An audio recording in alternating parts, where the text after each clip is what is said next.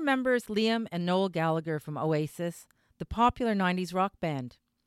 They had mega hits like Champagne Supernova and Wonderwall. I even recall singing their songs with my kids on the way to camp. Oasis was the most successful British group since the Beatles, but beyond their talent and popularity, it was the very public and epic battles between older brother Noel and younger sibling Liam that branded them as the bad boys of rock. I recently watched the documentary titled Oasis Supersonic, and I was struck by the Gallagher brothers' connection to my work at Make Resilience Matter for children exposed to intimate partner violence.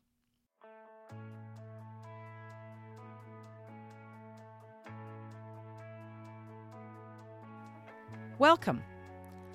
I'm Dr. Ramona Alaggia, lead investigator of Make Resilience Matter, associate professor of social work, and the Factor Inwentash Chair in Children's Mental Health at the University of Toronto. Make Resilience Matter is a research project dedicated to promoting resilience for children who have been exposed to domestic or intimate partner violence. This is our first podcast, and we're excited to be here and to have you here. Our goal is to assist helping professionals like children's mental health workers, social workers, child welfare workers, and psychologists, as well as policymakers and researchers, to better understand why some children do well after being exposed to violence in their family.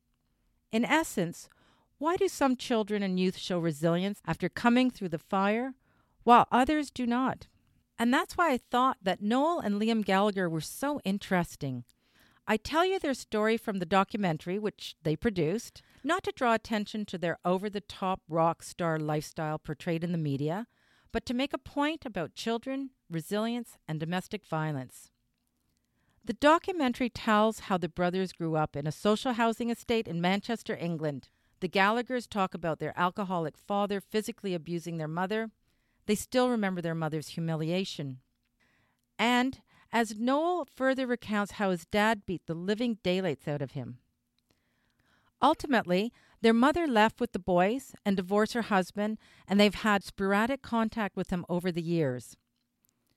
In interviews, Noel relates how his home situation forced him to withdraw as a preteen, eventually spending hours in his room with a guitar that he found lying around the house.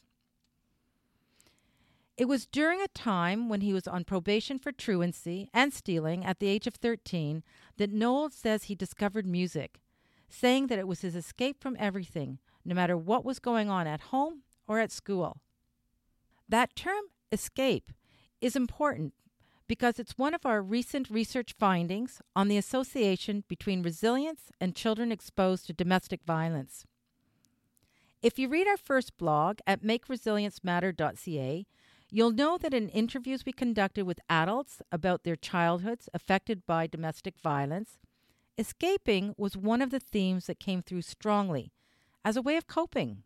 Some of our study participants told of retreating into books, becoming voracious readers as a way to get away from a difficult and frightening home atmosphere. Others said they escaped into activities like sports, or, as Noel Gallagher did, music. All these forms of escape along with other factors and processes, are pathways to resilience for children. And while some kids come across these purely by chance, Noel has said that no one remembers where his original guitar came from or why it was in the house. There is a lesson here for those involved in supporting children and families coping with domestic abuse. To that end, we've produced a fact sheet 21 Ways to Resilience that's available, along with other useful tools, at makeresiliencematter.ca.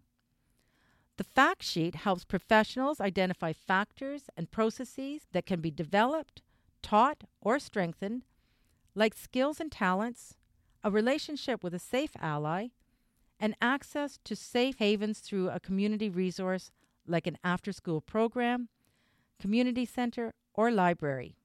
A child doesn't need all 21 to experience a resilience pathway or process, and while a child may have had some of the factors before the abuse even began, others can be fostered. And that's our point, and one of the most important messages we want to convey. Resilience is not innate, it can be fostered. It's not that some children have it and others don't. It's just that we are still learning how we can recognize and promote resilience for all children. And how do we define resilience? You can see the more detailed definition at makeresiliencematter.ca, but essentially, resilience is a process of navigating through adversity using internal and external resources. Now, you can certainly argue that both Noel and Liam Gallagher went on to excel at behaviors many would describe as maladaptive, including very public fights, substance abuse, and general trashing of hotel rooms. But I wonder if things might have been even worse if they hadn't had music as a lifeline. There's also the intense relationship between the brothers and what happens to siblings who grow up in an abusive household.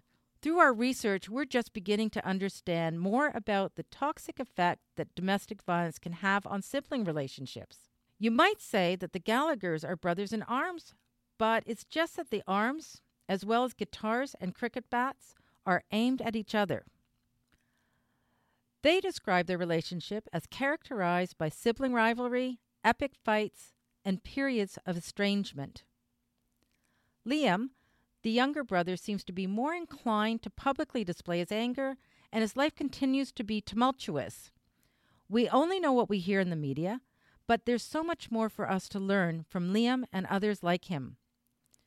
Interestingly, Liam has stated in an interview that he attributes the trauma of his father's abusive behavior as fueling the anger that makes him so passionate as a lead singer and frontman. But he doesn't speak about how his abuse has affected or is connected to his volatile relationship with his older brother. One of the main messages I take away from their story is that the brothers found a pathway to resilience through what was initially a way to escape violence. Picking up the guitar may have been a lucky coincidence, but maybe not. In our research, which is founded on thorough, rigorous study of children and families facing very difficult challenges surrounding domestic violence, we found that recognizing and encouraging resilience for children has little to do with luck. Resilience can be actively and intentionally promoted.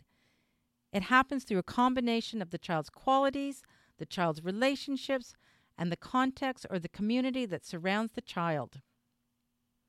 And, as I mentioned, many of these factors and processes can be developed, taught, or strengthened.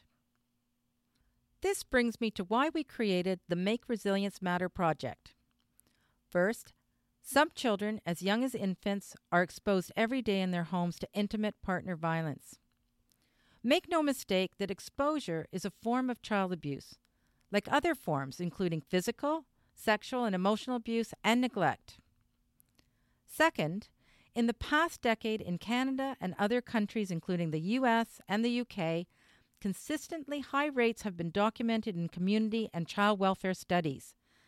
This includes increases in the number of cases being reported, investigated, and substantiated. Children's exposure to domestic violence has become a significant public health issue. Third, we know that the effects can be devastating. Children are more likely to experience trauma, depression, and difficulties managing and expressing emotions appropriately. And these problems can cast a long shadow into the future.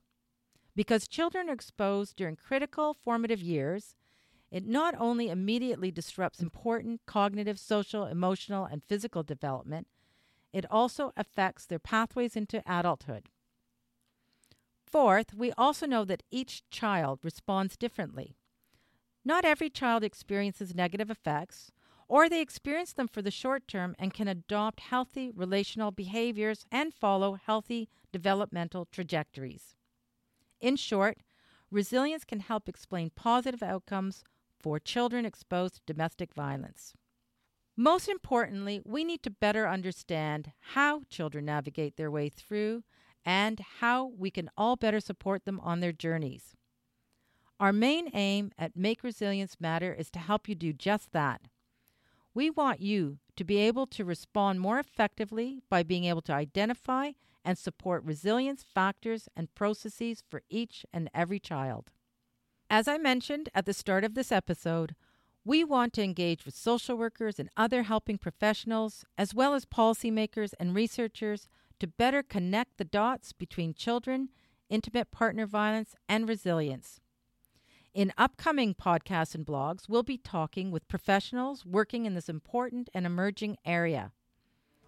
I hope you'll join us and thank you for listening. I'm Ramona Alaggia, lead investigator of Make Resilience Matter. Check out our website. That's Make Resilience, R E S I L I E N C E, matter.ca.